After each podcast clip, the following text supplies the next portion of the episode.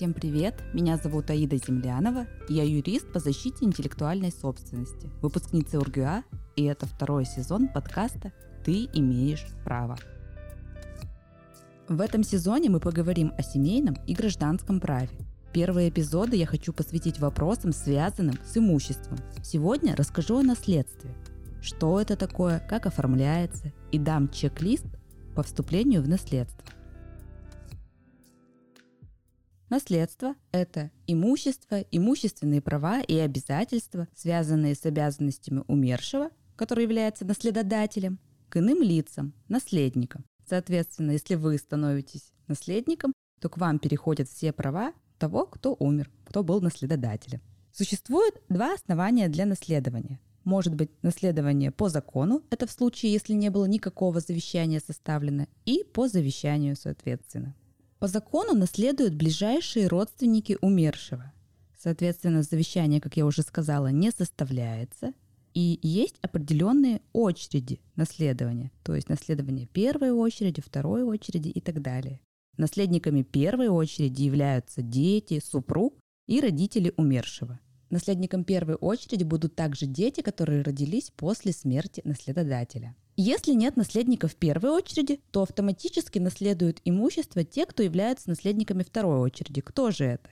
Это полнородные и неполнородные братья и сестры, дедушка, бабушка. То есть что значит полнородные и неполнородные? Полнородные – это когда один мама и папа, соответственно, неполнородные, когда, допустим, только мама или папа общий.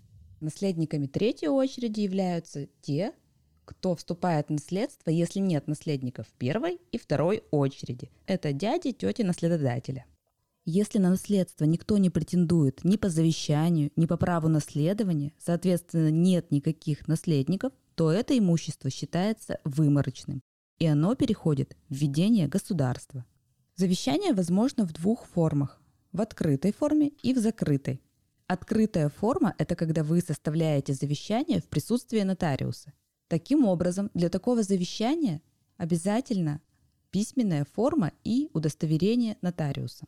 Закрытая форма подразумевает, что вы вкладываете в конверт завещание, нотариус его также удостоверяет, но оно уже вскрывается после вашей смерти, то есть иные лица с ним не знакомятся.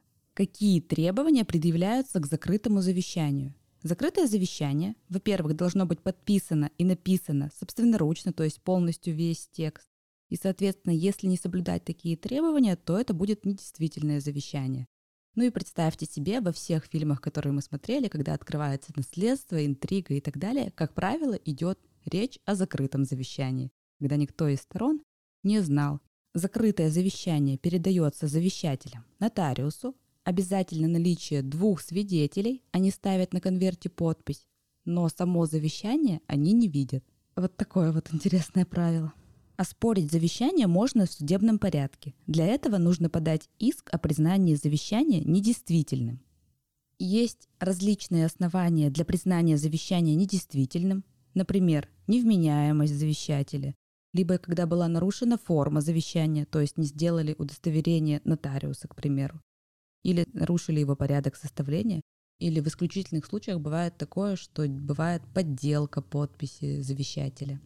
Также очень часто основанием для признания завещания недействительным бывает то, когда наследодатель при составлении завещания не учел наследникам, которым полагается обязательная доля в наследстве.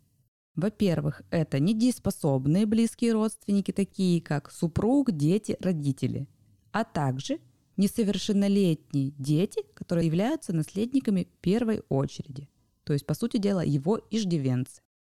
Если завещание оформлено под воздействием угроз или насилия, или, допустим, завещание составлено в возрасте от 14 до 18 лет, в это время люди не могут выражать свою волю в отношении имущества и, соответственно, распоряжаться им, в том числе составлять завещание.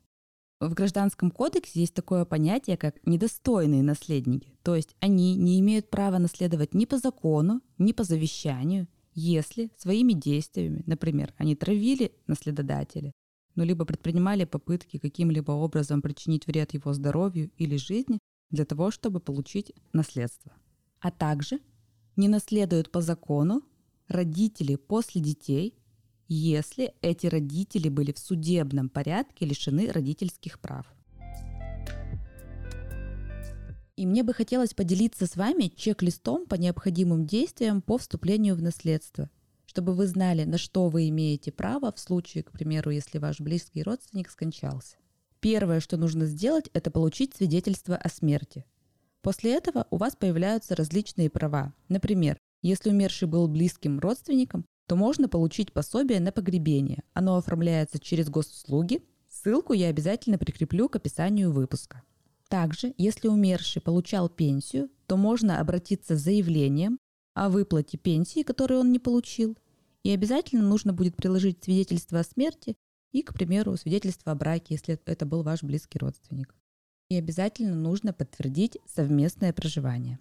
Также не забудьте снять умершего с регистрационного учета в паспортном столе. Как мы знаем, коммунальные платежи также начисляются с учетом количества проживающих лиц. Ну и самое важное, что я бы рекомендовала сделать, это обязательно в течение шести месяцев обратиться к нотариусу с заявлением о принятии наследства. Очень важно не пропустить этот срок, потому что в противном случае придется восстанавливать этот срок в судебном порядке и доказывать, почему вы не вступили в наследство вовремя. И если наследников несколько, то кому-то из них может отойти ваша доля. Для того, чтобы вступить в наследство и обратиться к нотариусу, нужно обязательно заплатить госпошлину. Госпошлина за вступление в наследство составляет 900 рублей. В моей практике бывают случаи, когда человеку очень тяжело и сложно заниматься такими делами после смерти близкого родственника. И вот сейчас как раз у меня такой процесс, когда я занимаюсь оформлением всех положенных выплат, выпиской человека и также вступлением в наследство. Для этого необходимо оформить нотариальную доверенность. Также я хотела бы сказать вам о том, что есть такое право представления. То есть, по идее, по закону наследуют наследники первой очереди. Но если наследник первой очереди умирает до открытия наследства, то его доля переходит к его потомкам. Что это значит? Например, наследство моей мамы мог бы наследовать мой племянник в случае, если брата не было бы. Например, у меня был такой кейс. Брат и сестра должны были быть наследниками, но брат погиб, и сестра думала, что она будет являться единственной наследницей, забыв про то, что у брата есть сын, ее племянник, и он теперь тоже является наследником первой очереди. В следующем эпизоде мы поговорим с вами о договоре дарения, как его оформлять и что сделать, чтобы его не удалось оспорить. Подписывайтесь на подкаст на Apple Podcast, CastBox, Google Podcast и Яндекс Музыки. Не забывайте оставлять комментарии и ставить звезды подкаста. Записывайтесь ко мне на индивидуальные юридические онлайн и офлайн консультации. Также у меня есть онлайн-курс. На этом курсе вы можете подробно узнать, как защитить свои права, стать увереннее в российском правовом пространстве. Ссылки будут в описании к этому выпуску. И помните – Незнание закона не освобождает от ответственности.